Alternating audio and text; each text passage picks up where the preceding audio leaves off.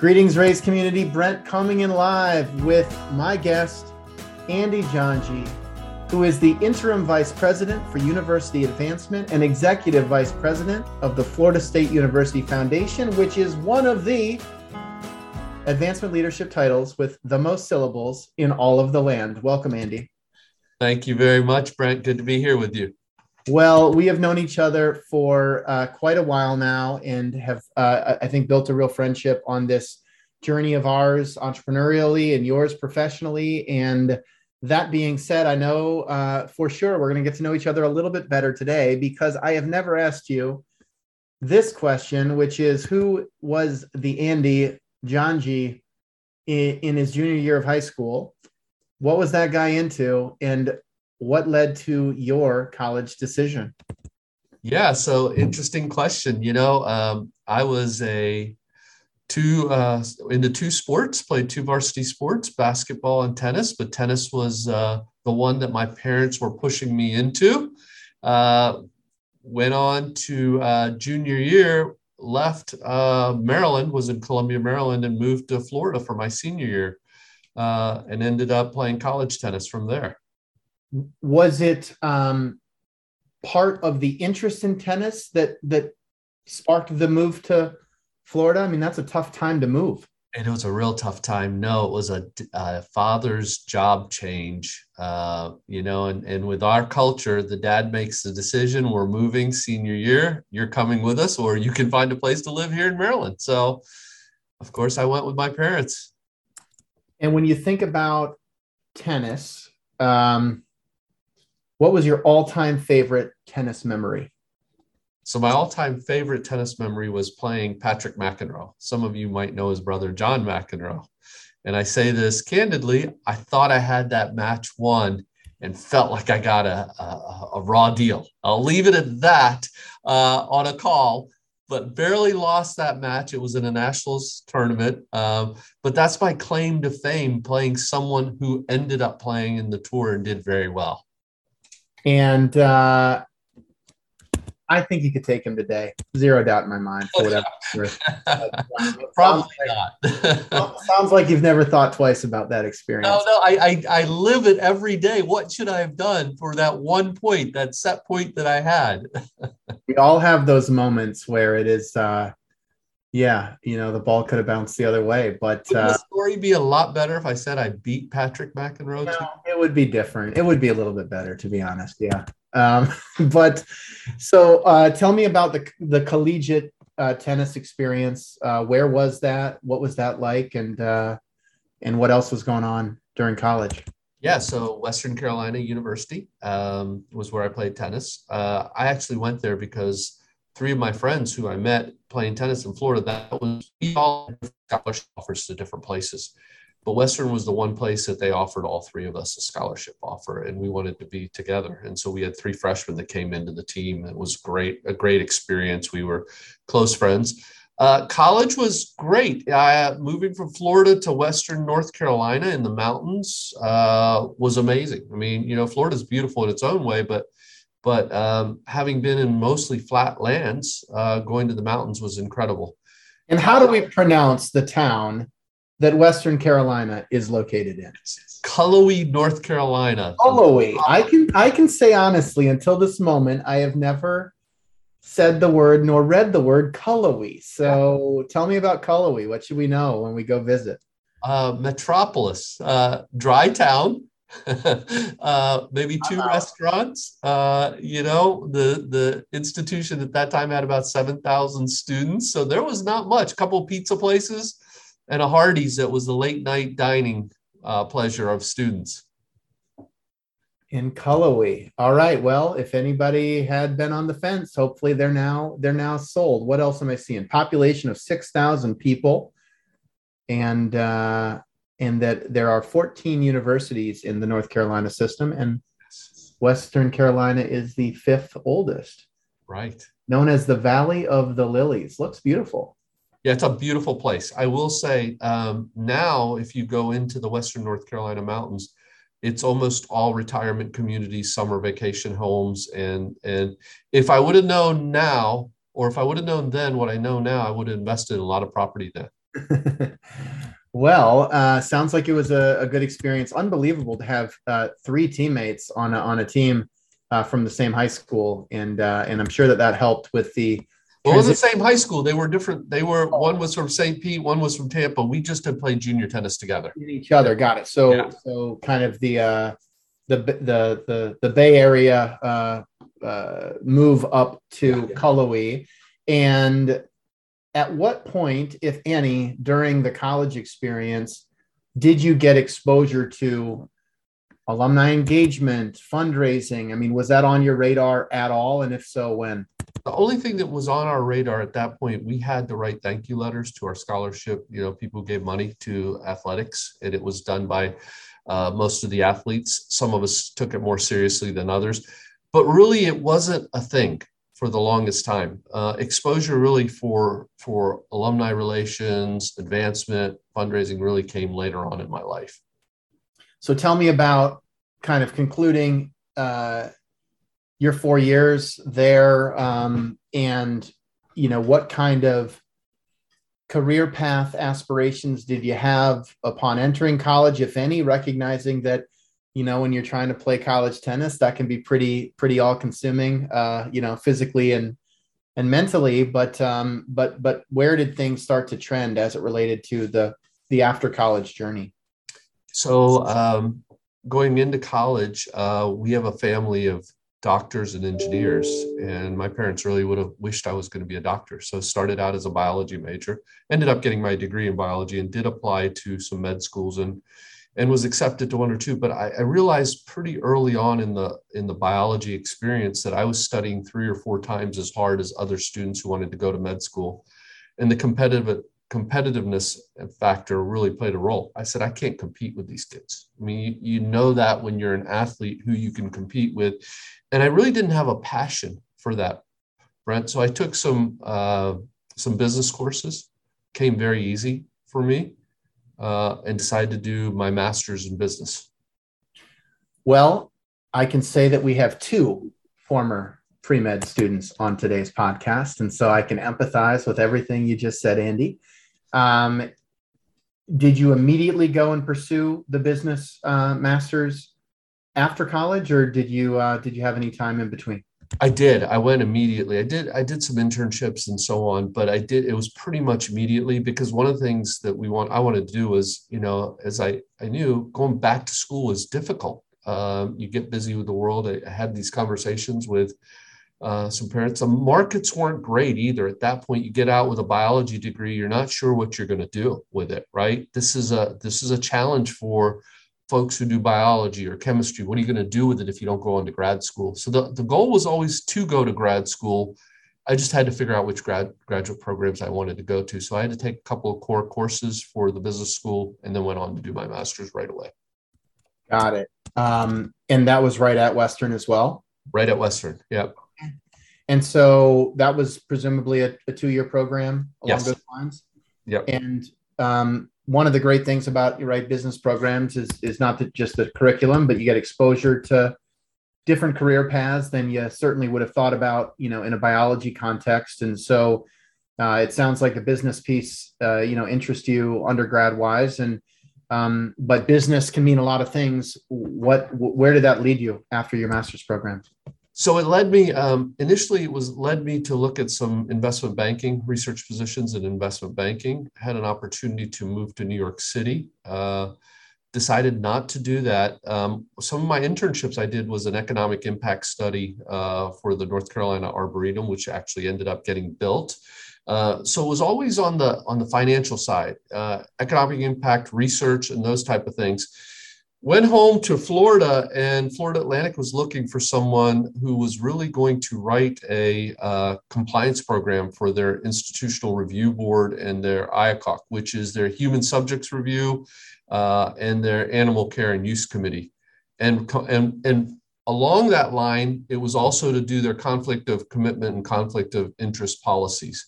And really, I took that uh, opportunity because I was I had moved back to Florida love uh, liked living in Florida and really learned a lot about university life. Didn't think I was going to do it forever, but you know those writing skills and those economic impact skills played a good role in researching those type of projects. And was it in that role where you got some exposure to fundraising, or or not yet? Uh, not much, but I, you know, I, I dealt with the uh, with the foundation there at Florida Atlantic University, but not until my next move, which was at the University of Colorado, that I started getting experience on the fundraising side. And uh, that's a huge move. I mean, first of all, after a six-year run uh, in Cullowhee, you know, going back to Florida, I'm sure, right? You're a different guy at right. that age than you know leaving, uh, and you were only in Florida for a year b- before you know going to college. Um, but Colorado's a whole new world. So what was the catalyst for that move? Uh, it was a recruitment. So when I did this uh, program, you know, you join, uh, you go to uh, different uh, conferences, meetings. University of Colorado said we need a director of research. You've done a lot of things that we like, uh, and you're up and coming. I met the provost, who was the provost at the University of Colorado Denver, and she basically said, "We have a position, and we're building our research platform, and we'd love for you to look at some of the opportunities we have there." which was then the recruitment. Yeah. And so what what is a director of research? So it's it's contracts and grants. So it's someone who helps on the budgetary side. You don't write uh, proposals. The faculty write the proposals, but you have to put the budgets together. You have to make sure compliance is met for the research enterprise. So it's really running the research enterprise, not writing the proposals, but the financials and the compliance pieces. And again, the compliance led me into the research. Got it. And uh, when you're in a role like that, Andy, who who are you working most closely with? Who are your counterparts at the university that you really cross paths with? So the uh, folks in the uh, provost office. Uh, folks, also, who's, who's your boss when you're the director of research? So it was a, a, a vice president for research, but I worked very closely with the provost uh, and again, the provost was the person who I originally met. Uh, and so my counterparts were directors of other divisions. You're kind of at a sta- standalone, but you are working with faculty, senior faculty, deans, uh, really working with leadership to make sure that their proposals are getting funded and opportunities are getting funded. Things are getting submitted on time. So you're really working with a variety of people, anyone who's connected to the research enterprise. And when along that journey did you start thinking about the fundraising? So side? two years later, uh, the provost was promoted to uh, chancellor or or interim chancellor, and she asked. Uh, she said, "I need someone to help me. I've seen what you can do. I'd like you to take the role on as special assistant to the chancellor. And some of the things we're going to do is start building uh, an advancement program. Uh, and I'd like you to come over and do that. Your skill set matches those type of opportunities. Who was that? Who was that provost and chancellor? Georgia Lesh Laurie. So she was a biologist. Funny enough, you ask, Brent. And I mean, that's a pretty big leap to sort of move right into a role like that without let's say coming up the ranks through the the business of advancement. I mean i, I could see there being some real benefits to uh, fresh perspective but but also um, there's a lot to learn.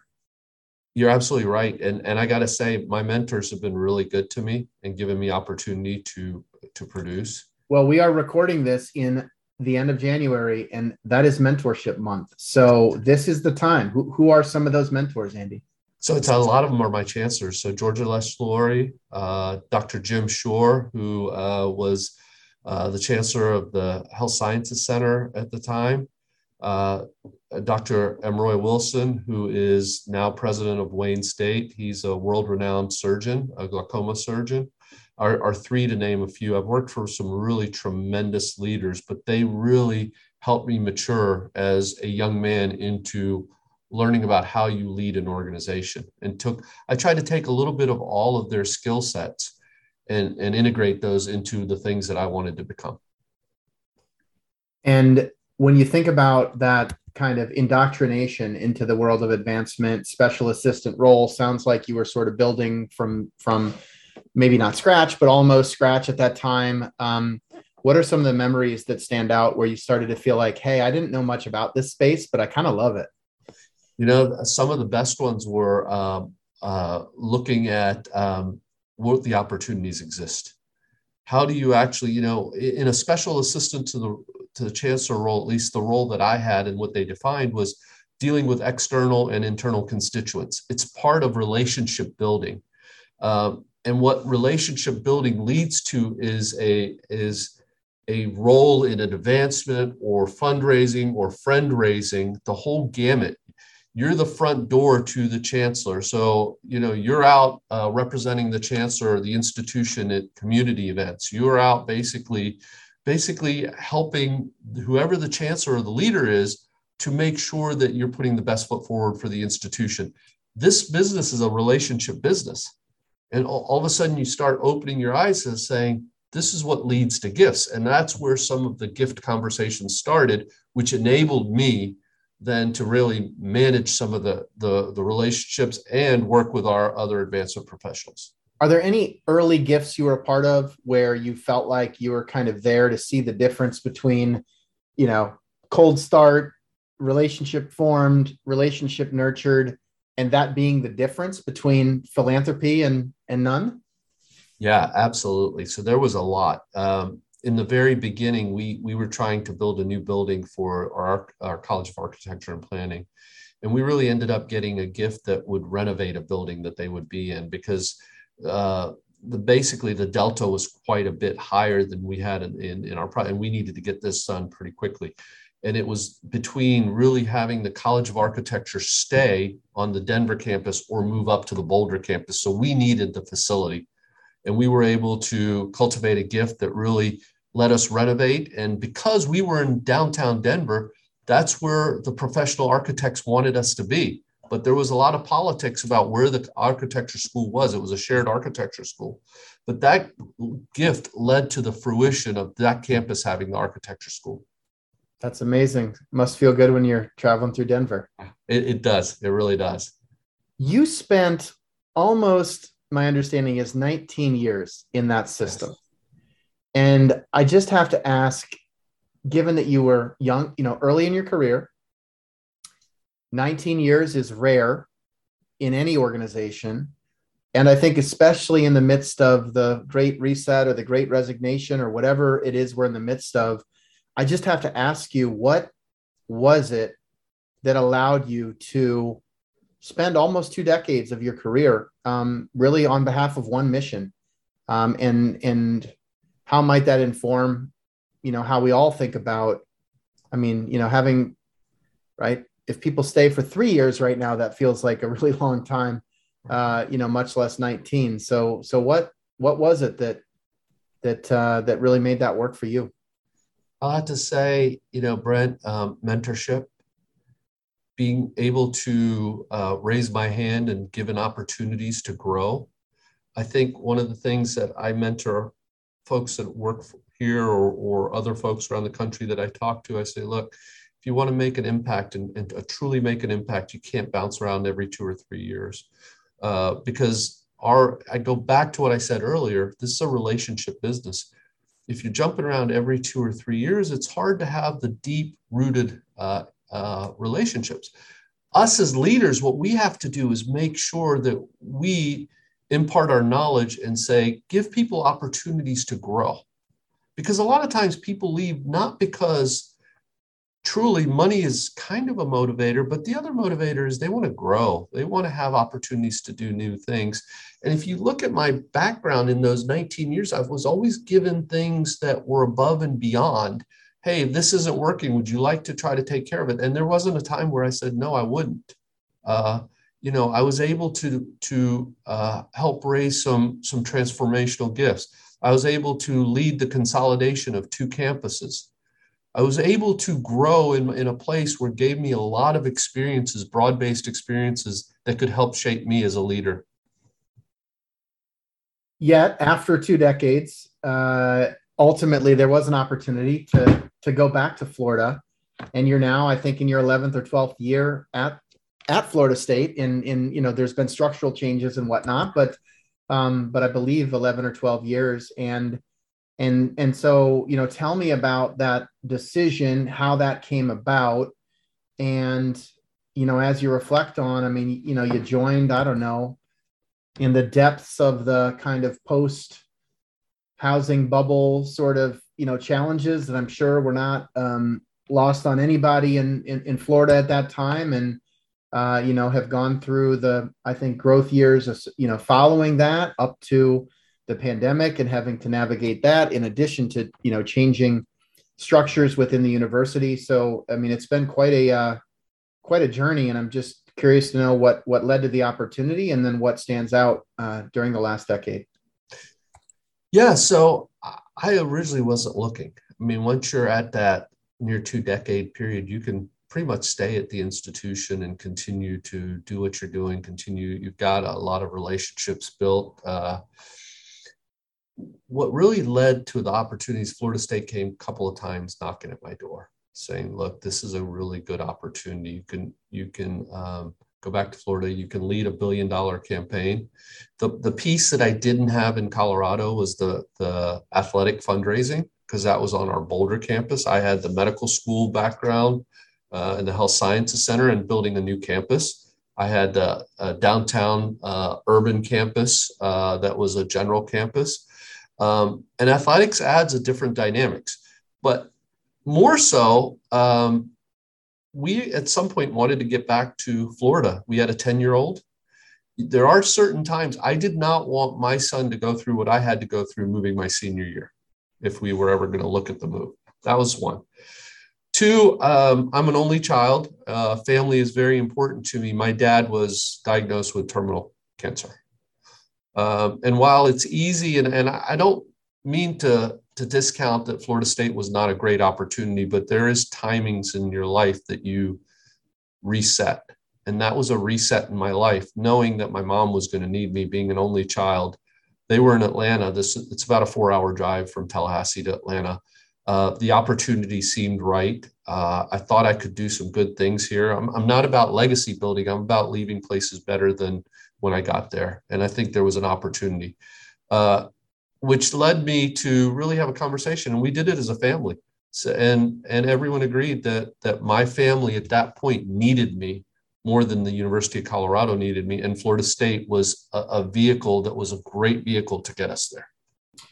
I, think that's a really important reminder. You know, we talk a lot about the professional path and the professional growth and opportunities, but there's always the personal backdrop. And I think certainly in the last, you know, year or two, uh, there's been a lot more introspection and reflection around what do I want in life and sort of what is the intersection of work and and, and life and family. And it sounds like that was a huge driver um, for you. And I'm glad that you've been able to, you know, have that um, that that opportunity to be nearer your family and near your father during that time and also um, you know to really have some incredible opportunities leading leading philanthropy. And i've just got to i've got to ask you on that note. I, I know you had an opportunity and one of your highlights has been working on uh, the naming gift for the college of entrepreneurship with i believe jim moran and and, and family. Um, and I read a little bit about Jim Moran, but I think like this is just one of those moments when you know really getting the human story behind the donors and then how that can all translate into a hundred million dollar you know generational multi-generational transformation. I just got to hear more about how that came to be. Yeah it was it was a well before i got here that the relationship started with our business school to really uh what called jan uh the Jim Moran Institute. Um, and, and, I just just have to like I read um, I read a little bit about him. I'll just read the sentence for the audience. Uh, from humble beginnings in Chicago, Jim Moran's entrepreneurial spirit came alive when he began selling soda pop at Sandlot baseball games at the age of seven. As he neared adulthood in 1939, he saved $360 to buy a Sinclair gas station, turning it into the highest volume and most profitable Sinclair station in Chicago, and so on and and and so forth. But just uh, sounds like an amazing story. Yeah, his entrepreneurial spirit is is an amazing. He has a book that that was authored about his life, um, and and I will say, when you deal with families like that, um, the value structure is very important. And and his his value was about giving back to the community. His value was coming from uh, from limited means. Um, and um, the gift really materialized because he had passed away when that gift was made. His his wife and their foundation said this is the best way to honor his legacy is to build the first public entrepreneurial school in the country uh, and, and really value what he found uh, so meaningful in his life. I- I'll say, Brent, this was the second largest gift that I've ever been part of. My largest gift was the $125 million gift at the University of Colorado Health Sciences Center, with which we did with Phil Anschutz for naming our health sciences center and starting and catalyzing the program to build a whole new campus. And now, if anyone looks up University of Colorado Anschutz Medical Campus, it is a named campus from him. Um, and his his vision and legacy and his passion was making that Colorado the healthiest state in the country. So that's what these major transformational leadership gifts are all about. And can I ask, as it relates to giving at that level, and maybe it's the same at every level, but why not 100 million instead of 125? Why not 150 instead of 125? Like, how do you go from vision to initial ask to really inking what is ultimately a just a big transaction. I mean, it's a deal at the end of the day at that level and you might not like to think about it or talk about it that way, but you're talking about any other hundred million dollar business deal out there has a lot of legal and negotiation and tax and all. I mean, what's just the process to go from vision down to actually inking documentation at that level? And how different is it from a hundred thousand dollar major gift, for example? Well, so I'll, say a couple things about it. Um, and it's a really important question that you ask. It is a deal. It, this is this is a it's a major transaction because the person is committing their resources and their legacy to whatever institution they're giving at. You would have some people who, at that time, and I'll be very forthright, question is 125 million enough? Um, because there was data that showed there were medical schools that were in the same ranking category as University of Colorado's medical school that were getting named for 250 million. Uh, so when we did the de- detail, but that's what his comfort level was, and the reality of that that agreement and process of closing that deal was we couldn't build the new campus on the Fitzsimons Army Base, which was a new campus that we had committed to the state, the Department of Defense, the Army, and University of Colorado that we were going to build this campus. We needed to catalyze that campus and building of that campus. And so this was a negotiation. Um, from a donor's perspective, that $100,000 gift, if that's all they can afford, is just as meaningful as the $125 million gift that if that's all that the other donor can afford. They are leaving what they believe is their hard work and legacy in your hands. And you have to treat each of them at least in the same way, just understand that the dollars are different. You don't need to go into the specific um, details if it's not appropriate, but I am curious when you just uh, you almost just highlighted like the idea of, of comps, right? People talk about comps in real estate all the time, right? How much did the house down the street sell for? Are there a set of comps out there around what a medical school goes for when you're talking to your peers in the advancement sector? I mean, is that just a kind of call up friends and sort of whisper because some of that stuff is probably confidential or you know not publicly disclosed at time? Or or is there a set of material that would say hey a business school is going for this and at this ranking level and here's what a you know bench on the green goes for and and everything? Like how do we decide price points linked to naming and some of those sorts of things? Yeah another great question. So when you talk about major namings of colleges um, the naming gifts are all out there and what I would usually do, uh, or what I do as part of the process, is say, "Hey, Dean X, Y, and Z, what are some of your peers named at? Your named peers? What did they get? What year? How was that transaction? Tell me a little bit more. Get a little more." And the deans provide that information. They know. They're out there. Hey, University of X got this. University of Y got this. This is how the deal was constructed. This is what what was part of the the gift agreement. They have a that network is very tight, right? Because otherwise, you've got different colleges with different missions. We'd be guessing who the peers were. Uh, a lot of times at the advancement level, you know, I could say, "Hey, Georgia's a peer to Carolina for this college," and they might not be peers at all. They might be very different uh, skill, uh, uh educational viewpoints. So the deans really help that. Um, when you go to smaller gifts on naming, pretty much it's based on campus and you you what we do here is we have the colleges on an annual basis say what are the name gifts or name spaces that that you have opportunities to name? Let's get those approved now. And they go through a basis of what's the square footage? What's the visibility? Uh, what's the impact that you need for the gift? Do you have to build things or build out space? And that's how you come up with these numbers. It's it's formulaic in some ways uh, but for the larger gifts, it's all about knowing what other in- institutions that are peers for those colleges uh, have been named at, and you come up with a number that that people will feel comfortable with.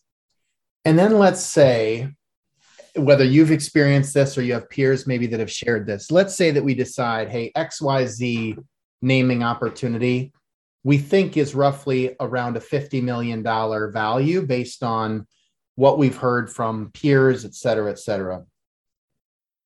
And then you meet with a donor, and the donor says, Hey, what are some of the big ideas that are out there right now? And you say, Well, it's funny you should ask that, Brent. We've actually been starting to think about a naming opportunity for you know xyz school unit et cetera do i then say well what are you thinking about for that andy or or or do you lead with and and this is what that would look like i mean um, because, for example, let's say it's a $50 million naming opportunity. I say, geez, I couldn't do 50, but could you make it work for 30, Andy? I mean, is that like how these negotiations might go? Or like what's the real dialogue there and, and how much wiggle room might there be? So first thing is, um, if someone's interested in business and you, and I know that just for everybody listening, it would never be as transactional as I just said, but in the spirit of time, I'm yeah trying to learn here. Okay. Yeah. No, no, and I, I and that's a good way, but because if someone's interested in music and you have a business school naming opportunity, those those ends are going to be hard to meet, right? But what if they're interested because you you have to get to know a donor to have that conversation. And if they're interested and you've got a naming opportunity that fits into their interest or passion, that's when you have the initial discussion and you say, hey, this is what we're looking at. And they may say, okay, well, look, can 50 be 35? And then you say, okay, well, let's talk about what the 35 is going to go to. Let's let's see what the impact's going to be. Let's look at the the uh, structure of the gift and let's take a look at how we get to the 50, right? If, if 50 is really the goal, because that is really what you need, what time horizon, right? How much can you can you offer up front? And that's where the conversations really get interesting, because you can get a gift that is a much larger gift, but over a much longer time horizon that's going to take much more time to come to fruition to deliver the things you want, or a smaller gift with a lot more cash up front that you can use that cash right away. So I think it's a balancing act. 35 million cash is different than 50 million over 20 years. I don't, you know, from my perspective, a lot of people say 35 million up front is the way to go. Yeah, got it. So you're really talking about the structuring aspects of of uh, of philanthropy. What are I mean, what are some of the more I don't know, have you seen examples where creative structuring helped get somebody to yes or or helped get the impact that that was being sought uh, in a way that might not have happened with just a you know take it or leave it this is the the cash amount needed. Yeah so a blended gift is a perfect example. Start with a certain amount that's going to be upfront cash over five years let's just say. And uh, and you can get say you need to build a building right and you need to get at least three quarters of the money up front and then the remaining quarter is going to be for program which you can push off into an estate uh, commitment that uh, that is a binding estate commitment. Um, that's a good way to look at it. A lot of times you need cash if the implementation is going to be capital right? You need the cash. The bigger number if it's 20 years down the road you can't build a building with that right? So that's where you start looking at what are the nuances of what you want to do with the gift and with the naming dollars? Where do people go to learn gift structuring, Andy? I mean, like, is that just sort of through osmosis or or once you know specific conversations are in flight that you or others might then help coach up a, a gift officer? I mean if i'm a new gift officer what you you know a lot of what you've shared is quite complex. Is there specialized training for that or programming or case or other conferences that people go to for this sort of expertise? There is. Once they get the basics down and they're moving into the more complex deal you want to send them to um, planned giving which are uh, specific uh, planned giving vehicle. Which i think is our friend jake lemon's kind of uh, that is that is. And he was a banker. Right. Uh, so a lot of bankers have that. Uh, a lot of lawyers have that experience too. So they come out on the on the plan giving side. Uh, you have to be able to t- learn about the structure of uh, a blended gift. How would you do a blended gift? What are you trying to accomplish? Some of it is peer to peer training, but a lot of it is offered at different national levels. Case has some things. You just really need to give, again, it comes to mentorship and opportunity for people to get professional training. Okay, Andy, you just mentioned bankers and lawyers. One other question that I had for you is um, when you think about philanthropic advisory, okay, like a lot of the high net wealth uh, worth families that you'd be working with, that you work with, that your peers work with, have advisors for everything. They have advisors on every legal deal, every LLC that they form. They've got uh, private wealth advisors. They've got people focused on insurance. They've got trust advisors. There's advisors around the board. Who is their philanthropic advisor? Like when they're thinking about a $50 million deal of any other stripe, there's advisors everywhere. Does the same thing happen with philanthropy, or is that more of a personal sort of go it alone decision? Yeah, great. Again, it's an interesting question. A lot of times we see their one of their main advisors in philanthropic giving is their tax accountant. And they have a very complex tax accounting. So if they have that type of wealth, they have a very complex accounting, uh, you know, uh, tax person. And that's one of the people they really count on to say, what kind of tax breaks will I get if I do this type of structure? So that's the first part of the conversation. Then the second part of the conversation they bring in is their legal counsel to really talk about okay, let's make sure you're getting the legacy you want and making sure the I's are dotted, the T's are crossed, and what you're trying to do as impact uh, from a donor perspective is what the gift agreement says. So I think there's a multi tier. One, hey, I really love this institution. So that's the first conversation with the development officer. Let me start thinking about this transformational gift. Two, let me get with my tax folks. Let me get my with my team and tax folks. And we we have experts that work with the tax folks. You know, they have to file their own personal taxes. That's up to them to do, and they have to understand what the nuances is. The university doesn't take liability for that. And then the third is once they get there and get the comfort level, let's really work on the gift agreement. And that's where they bring in their legal team and their families. I think the fourth is their families are part of this at some point to say, hey, if we're making this type of commitment, is this what the family wants? Love it. Have you ever seen things fall apart? Not to bring back bad memories, but but are there gifts that you've either directly been a part of or that you've you've you've had a window into that that were just um I mean, you know, it's a deal, right? And deals die sometimes at the end, you know, at the last hour. Have you seen that happen? Yeah, we did. Unfortunately, we had a college that was named. Um, it was named after a business. Uh, the business started faltering, and they couldn't meet their end. It was so it was not needed. It wasn't all money up front. It was a long term deal for a naming. Uh, and quite honestly, we had to go back to the donors and say, look, you're not fulfilling your end we're going to have to write off this much, but we're going to also have to take down the name of, wow. of your name. It's never an easy conversation, but they really get it. Uh, one of the things that, that that all of us should pride ourselves in as advancement is we're not here to sue people to try right. to get philanthropic giving. That that would be a really bad precedent to set. Uh, but we also want people to be good on their promises. It, it's it's a commitment, and it's it's really you know our our gift agreements at Florida State and at at uh, University of Colorado were were not um, uh, gift agreements that were contracts. They were gift agreements because they wanted to do this, and that's the way you get more people to feel better and, and steward people. But there are times where people's finances just cannot meet what they've committed to, or their family has different priorities.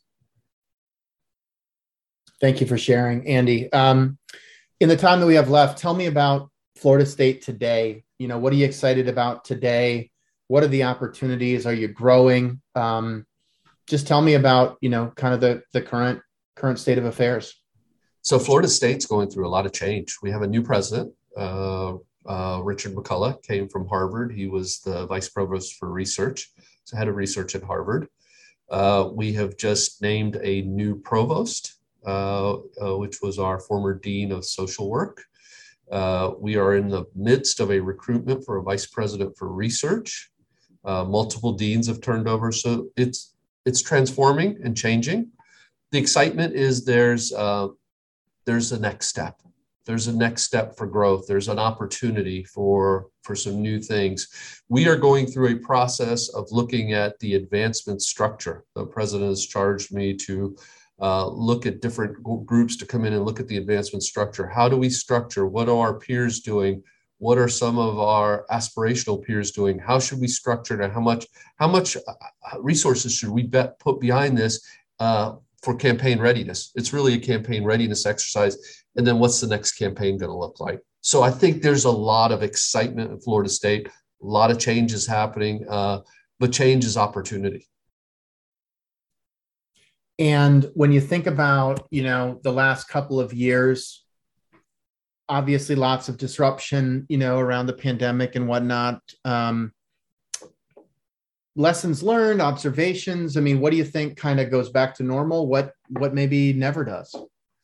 So I'll tell you what, some of uh, the things that we're doing and some of the things that we've done that have been successful are working with uh, your team and and you know some of the things that we've done with stewardship as that is part of your team the, the thank you videos uh, looking at uh, digital digital uh, digital uh, gift conversations how are you trying to cultivate students uh, and cultivate uh, folks who are not on campus right now quite honestly, that's been one of the big things that we're looking at.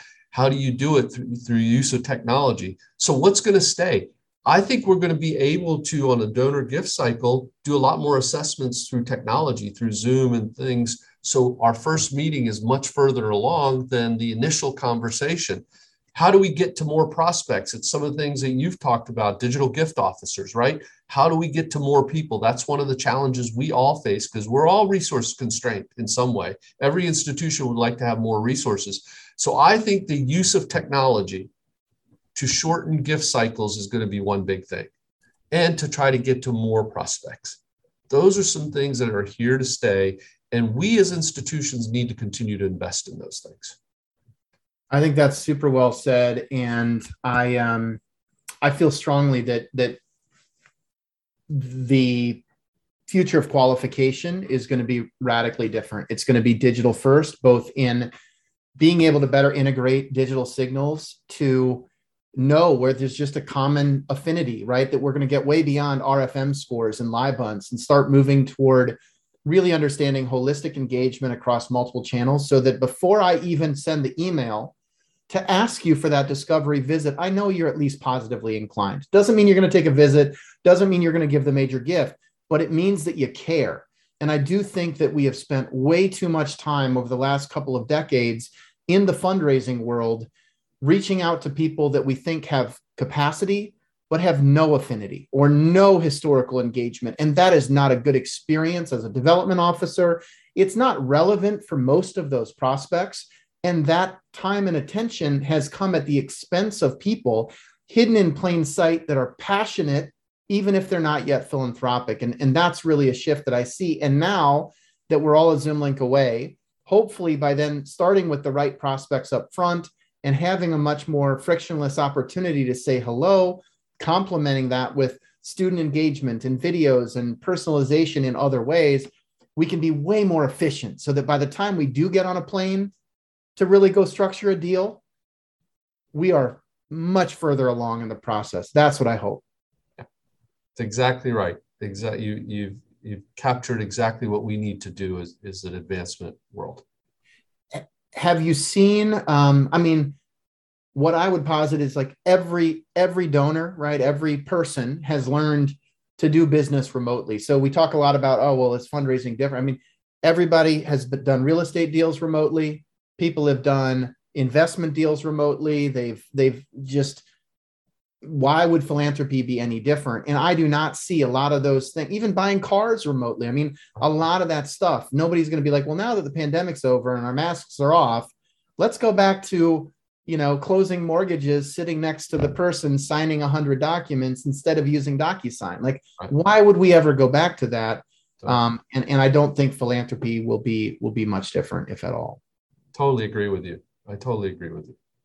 Um, what are some of the like I know President McCullough, for example. I mean, he was at Harvard. I, I think we were there at the same time, and he stood up the uh, the data science initiative there. And so, you know, those are obviously um, hot, you know, topics and themes across the sector. I mean, has that level of vision been been laid out, or not quite yet? Not quite yet. We're going to go through a strategic planning process as part of this vision, but there are some things that are coming to the forefront. One, um, uh, data science, big data is, is something that Florida State's good at, and, and they, they're trying to partner and, and figure out how we move forward. Uh, looking at uh, academic health as a bigger, bigger, broader band. Other institutions have done this, but how do we consolidate some of the things that we do in academic health to take our institution to the next level?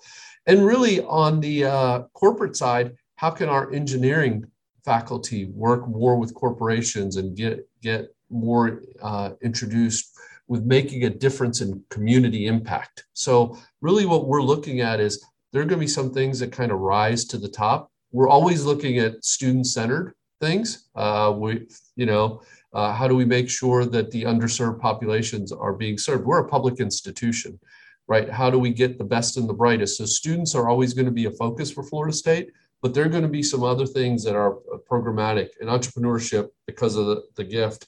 We're, we want to be a leader in that. Love it. Well, Andy, I'll let you uh, do a plug here. I'm on your jobs page right now. I got assistant director for digital and social giving, development officer business, music, director of development engineering. I mean, there's a lot of opportunities it looks like right now. And so, uh, for any of us in the Northeast, I mean, it's like nine degrees today. So this is your this is your time, Andy. So if you look behind me, you can barely see out. The sun is shining. It's 65 right. degrees. The only uh, the only vitamin D I've gotten this week is through your windows, through my monitor. So. Uh, with the 65 degrees outside, we think this cold. So we think winter is is hitting us very hard with that. Well, I so. gotta say, Andy, we are, as you know, this is uh, in in two days. I'm coming to Florida for the AGB conference, which right. is going to be our first in person conference since the pandemic. I'm so excited for it.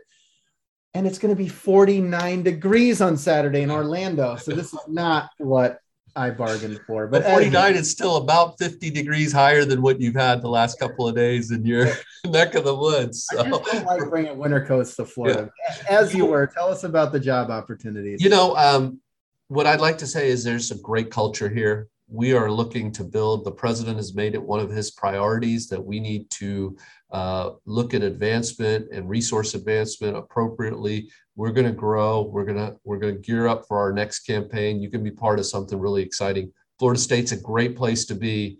And uh, if you're interested, please get in touch with us because we'd love to have you come uh, take a visit. Yeah, and and just in the spirit of staying in touch, Andy, if people want to reach out, I know you're on LinkedIn. Are there other ways to to touch base?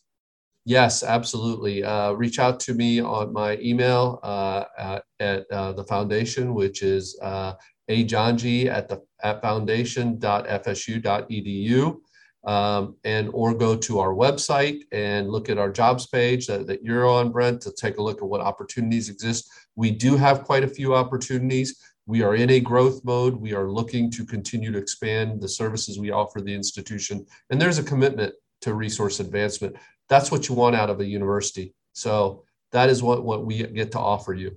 Love it. Well, Andy's got over a decade, decades worth of perspective there at Florida State and um, is a great leader, has become a great friend in the space. And I would just encourage you all to get in touch with Andy, um, even if it's informal at this point. Um, you know, just uh, as you've heard today, there's a lot of uh, perspective and, and wisdom to be shared. And so, Andy, with that, I'll see you on Sunday. How's that sound? See you Sunday, Brent. Thank you for having never, me. I never safe, thought we'd say that again, but I will see yeah. you on Sunday. Safe travels. I hear you're getting a storm coming up too. Exactly. I'm dodging eight inches of snow, but I'm going to get down there one way or another. Thanks, Andy. Have a great rest of the day. Thanks, Brent. Take care.